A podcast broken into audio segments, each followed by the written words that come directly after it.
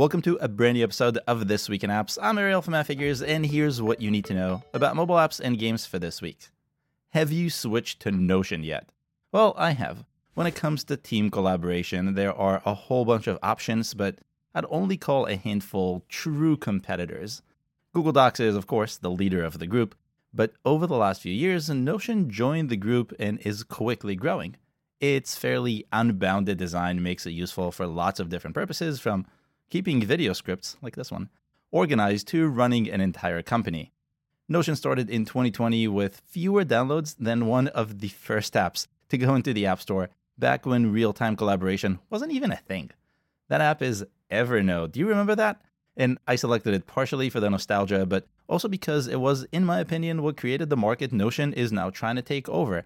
Might be a little bit of a stretch, I know, but I think that's really what it is. And if they had paid attention to the trends, Evernote could have been the collaboration hub. But this insight isn't about Evernote, it's about Notion, which saw massive growth in 2022. And when I say massive, I mean monthly downloads peaked at 1.7 million in August.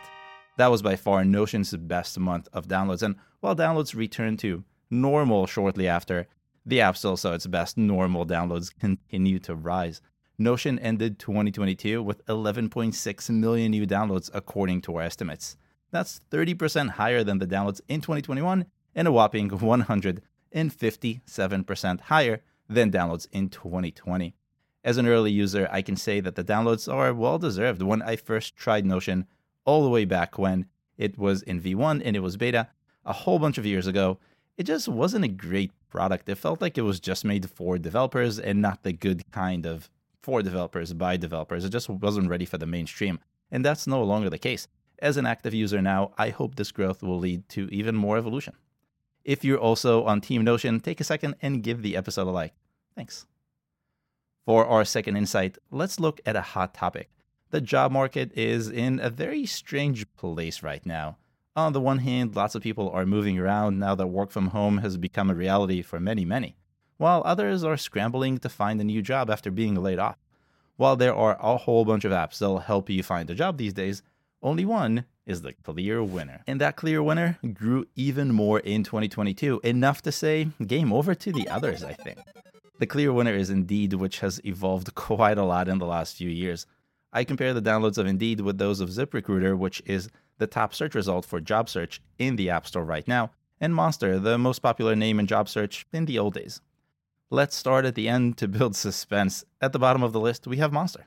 I wasn't really surprised to see it there after seeing it's not ranking very well in search results. What did surprise me were the numbers. Monster saw just 453,000 new downloads in 2022. Nearly half a million downloads isn't a small number, but when you see the other two apps, you'll understand why I say just, just. It also didn't grow much. While it did grow when compared to 2021, 2020 had more downloads than 2022. That wasn't the case for ZipRecruiter, which came in second place with 2.7 million downloads in 2022, according to our estimates. So now we're talking real numbers. But both of those, even if combined, pale in comparison to Indeed, which welcomed 17 million new users in 2022. 17 million. I don't need to calculate the percentage difference for you to see how much bigger that number is. Just bigger. But that's not all. When looking at growth, Indeed's downloads exploded in 2022, up 80% year over year. The only other job search app that saw impressive growth in 2022 is LinkedIn, which is more than just a job search app, so I didn't include it in this comparison, but Indeed had more downloads than LinkedIn. Like most other things, job search has moved in app, and Indeed is providing an experience that's just not that easy to beat. Everyone is using it, and that's good to know if you're an employer like us. We're hiring. Or if you're looking to get hired, then we're hiring. If you want to come join my team, we have a whole bunch of positions. Check out the description for more details. On to games. Earlier this week, EA Games announced its decision to cancel Apex Legends Mobile, a game it released less than a year ago to much fanfare. The title had a solid release in terms of revenue, which I covered here. And according to EA, the cancellation was a result of not being able to ship updates at the right cadence, but Apex Legends, which Apple chose as Game of the Year in 2022, earned nearly $5 million of net revenue in its first month in the stores, according to our estimates. And That's net, meaning what EA got to keep after paying Apple and Google their fees. That total grew a bit to $5.5 million in June, but went on to decline every month after. It ended 2022 with about half the revenue and a very negative trend. In 2022, Apex Legends earned an estimated $29 million of net revenue.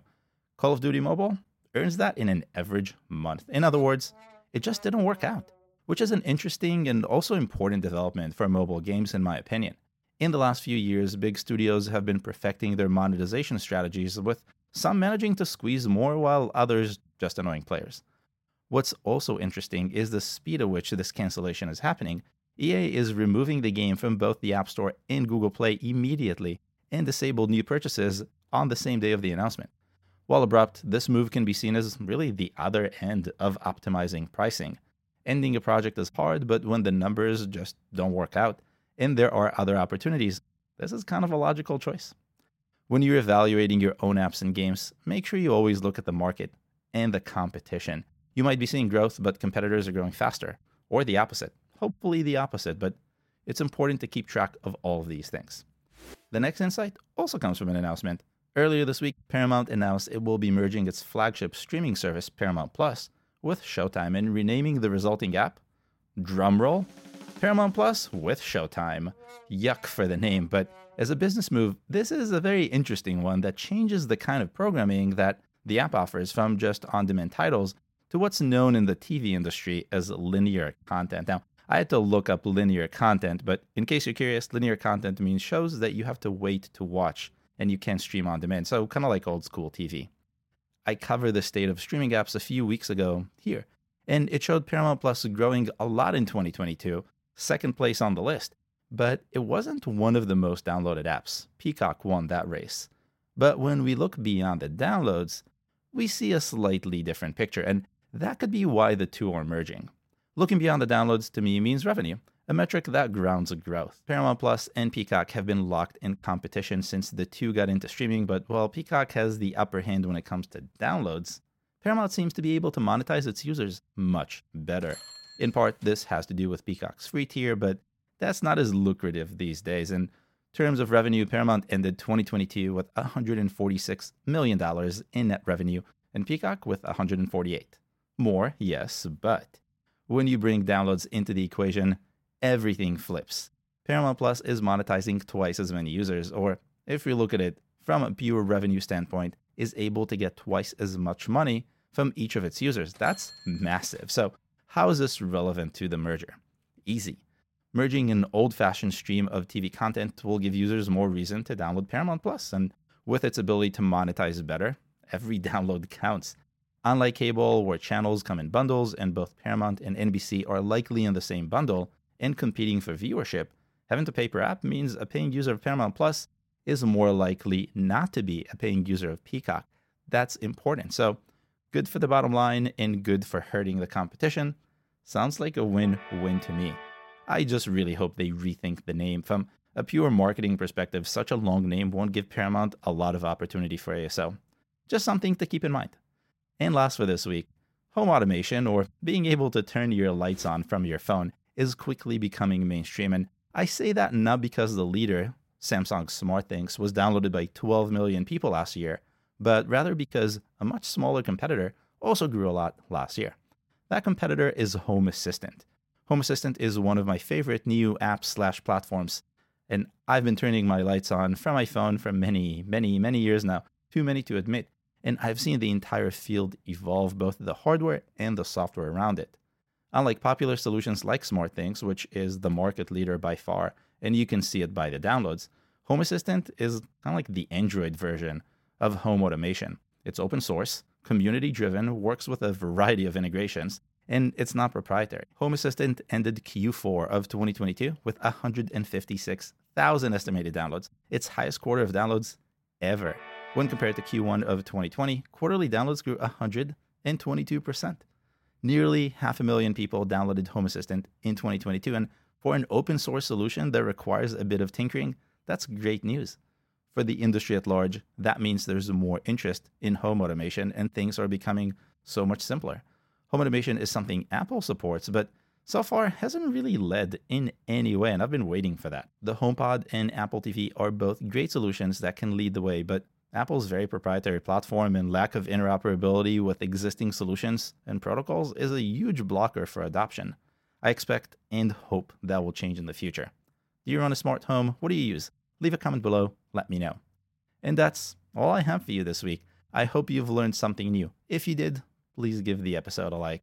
And if you're curious about non native versus native frameworks and you want to see which one is winning, it's not React Native. It's also not Flutter. Check out last week's video for more details. I'll see you next week.